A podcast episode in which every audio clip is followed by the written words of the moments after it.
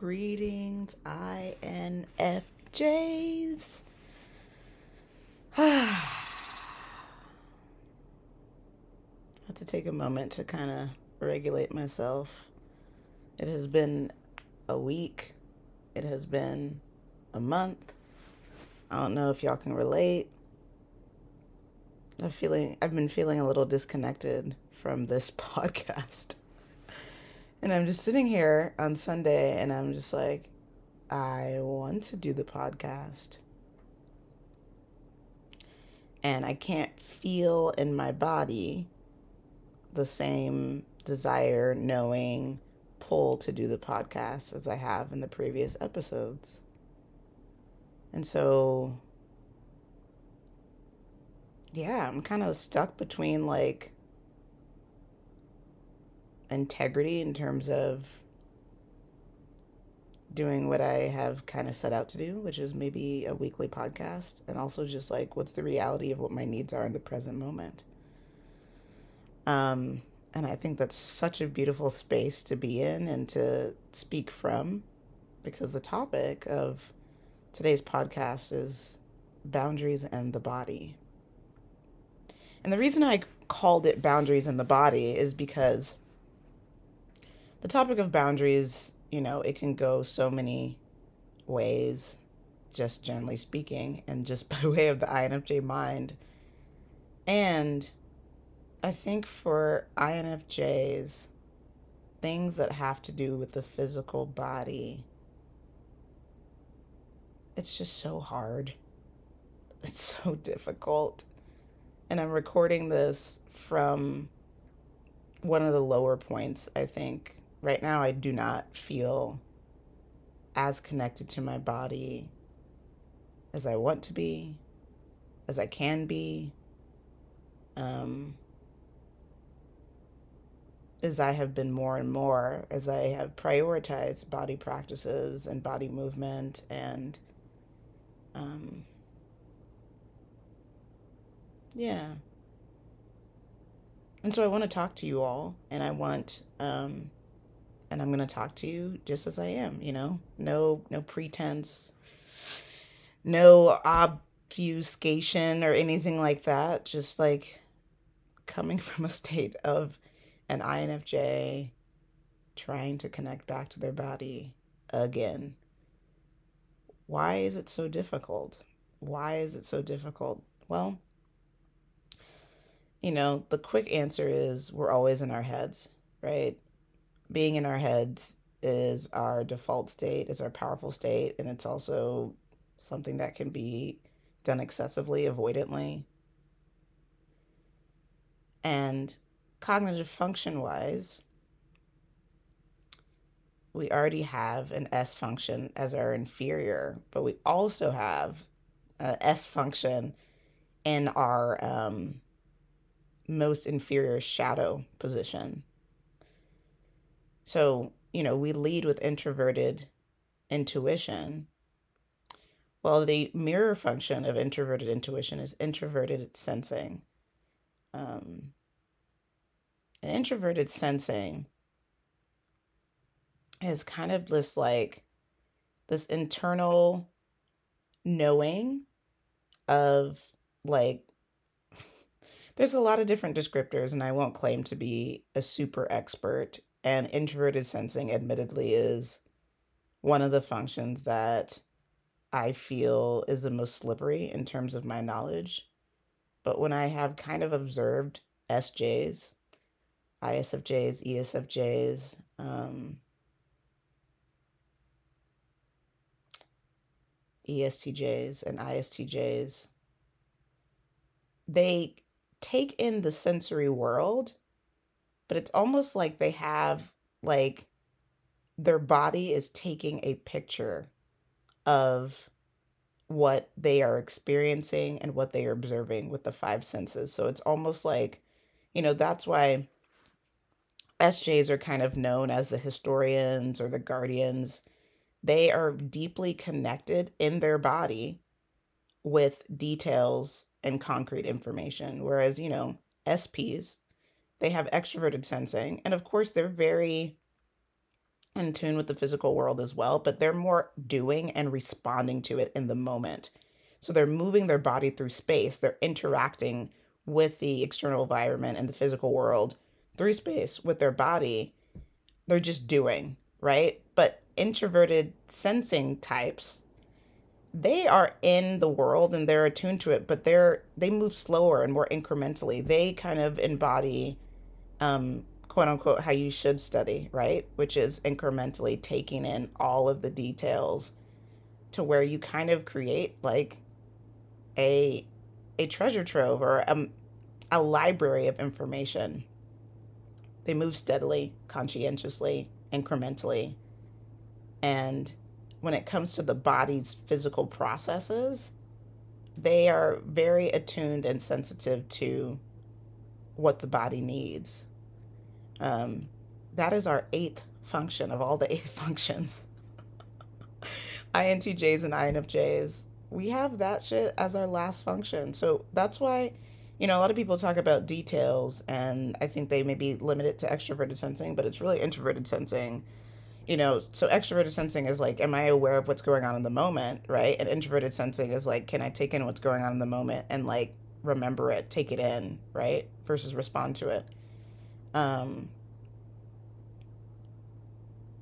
and so the reason that introverted intuition and introverted sensing are mirror functions is because they both kind of they're both perceiving functions and they both kind of take snapshots right? There's both like an internal they both have like an internal um process. They're introverted of course. Um but they're they're taking in the world. But as INFJs, we take in the world abstractly. We there, there ain't no fucking details in there, right? In fact, we're uh, we're subconscious we're taking it in our subconscious. That's why the the introverted intuition is like the i think the most the most subconscious function. Like we're going through the world but we're not really present with it. So we're taking in all this information but we can't pull from that shit until like days later where we get insights.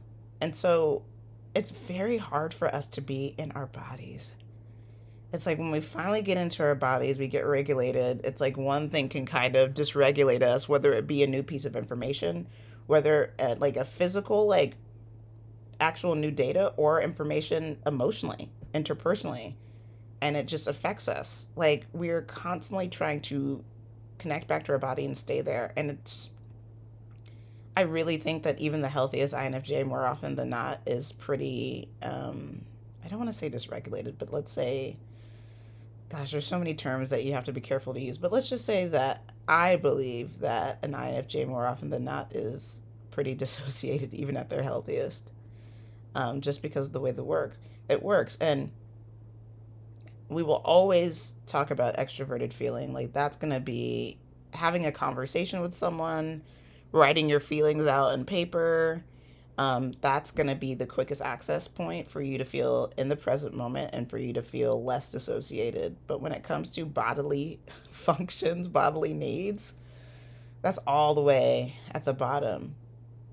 And I really think that this contributes to the level of emotional intelligence that an INFJ has, and subsequently their ability to articulate their needs, be aware of their needs, articulate their needs, and like enforce boundaries when, you know, people are crossing them. It's really hard for us to realize, and it's not just the typical um people pleasing stuff.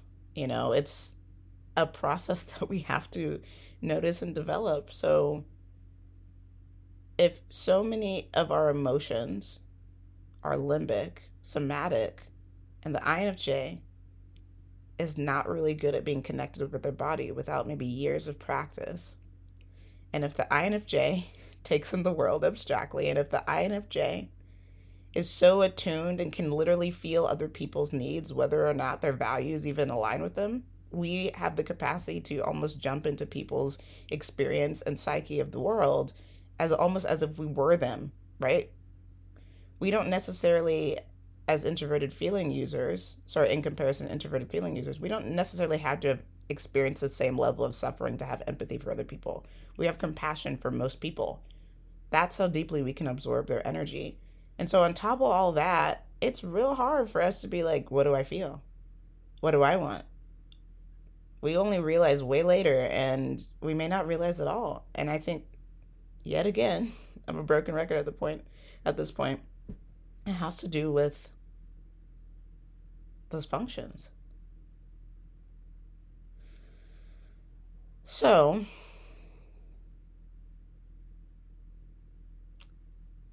it takes time. But I think self compassion, as I said in my previous episode, is needed for the INFJ who struggles with setting boundaries because there is a whole maze, matrix, process, and journey to even really feel into the body a yes or a no. I don't know if y'all could hear my stomach growling. It's okay. I'll I'll edit it out. Um but boundaries in the body. There's an exercise that I did in a small INFJ group that I was a part of. Um, and basically, I'm not going to do it today, mostly because I don't feel like it. That is a boundary for me. But, you know, generally speaking, I would say if you want to come up with a way to feel more into your body what a yes or no feels like, you can do one of two things, right? the first thing that you can do is go a week saying no as much as you can. Obviously, if you're in a role at work, you want to keep your job. So, you know, be smart about it. But go a week saying no. Anytime someone, you know, invites you to do something, requests you, demands you, say no. Okay? feel into your body the levels of discomfort, feel into your mind the level of, you know, overthinking. Be present with any fear, anxiety, guilt, and shame, and track that and journal about that. So that's one way that you can start to feel into what your body's really doing and saying, right? In that more extreme form, there's bound to be things that come up, bound to be things that arise that will invite further inquiry. The other option is to say yes to everything, right? Saying yes to everything. Notice if you feel overwhelmed. Notice if you feel nourished and excited to be in contribution. Notice if you feel like it was a yes at first and then when you experience it, it didn't feel great.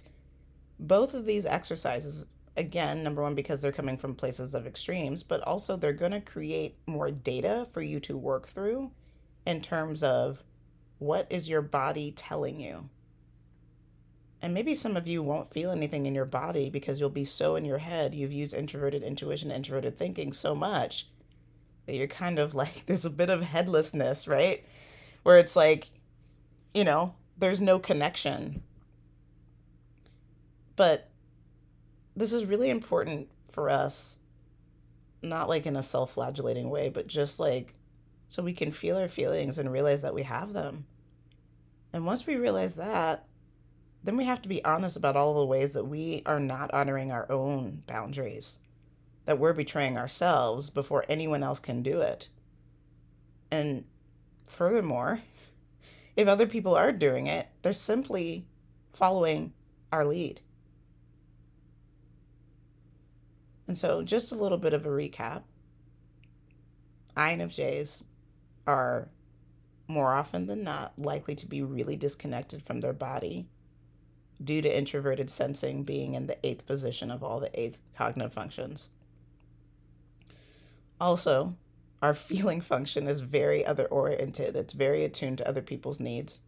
And our dominant way of moving through the world is one of abstraction and a way to where it's the opposite of being in the present moment and reacting to what's happening in the present moment. So, anything that has to do with taking care of our physical needs, anything that has to do with being present and mindfulness, which is one of the things that people talk about for, you know, self growth and personal development, all of that requires extra energy, you know? And there's a way for us to explore right now what our body might be telling us by way of contrast and healthy extremes, which is, you know, going a week saying no or going a week saying yes and feeling into what arises. So, again, self compassion for yourself, and also know And remember that as an INFJ, part of being having introverted intuition is that we are very growth oriented and once we do start to adopt strategies it's really locked in and we are primed for exponential growth. But we do have very hard and important work to do. So self-compassion without going into self-loathing or self-pity. And give yourself breaks. I'm in bed right now. Sometimes you don't want to do shit and you can allow yourself that sort of day. But remember, at your most authentic as an INFJ, you're always going to be oriented towards actualizing your potential. And who you are is in the future. And you can enjoy the process, but you're always going to be dissatisfied if you're not making progress. So just accept that and explore what your body needs and what your body is telling you all this is going to contribute to deeper contribution, deeper alignment, and authenticity. So let me know what you think about the podcast. Some of you know how to find me. and if you don't, ask those people who know how to find me. Um, I love my INFJs. It's so wild, you know sometimes you kind of go on an information binge bender and you just feel like you're high on life and you find a new subject and you're just like, yeah. And you're reading and you stay up late at night and you just keep reading and reading and reading. And then there are these seasons of an INFJ life where you just crash and burn and you're just severely disconnected and dissociated and you're like, what is going on? We're constantly trying to find this sweet spot of balancing that desire for more information balancing our needs for rest, balancing other people's needs, balancing being a normal funking a normal functioning member of society is a trip. And what's wild is all of this is going on in our experience and internal world, and other people would observe us from the outside and think we're so boring. Nah, there's so much going on in our internal world, existence, and life. There's so much about being an INFJ that will be unseen unacknowledged, invalidated. But there's a world going on in here. There's a ass hero's journey going on in here. Can you relate? Can you relate? let me know. I love my INFJs. I appreciate y'all. If you do the exercise, let me know.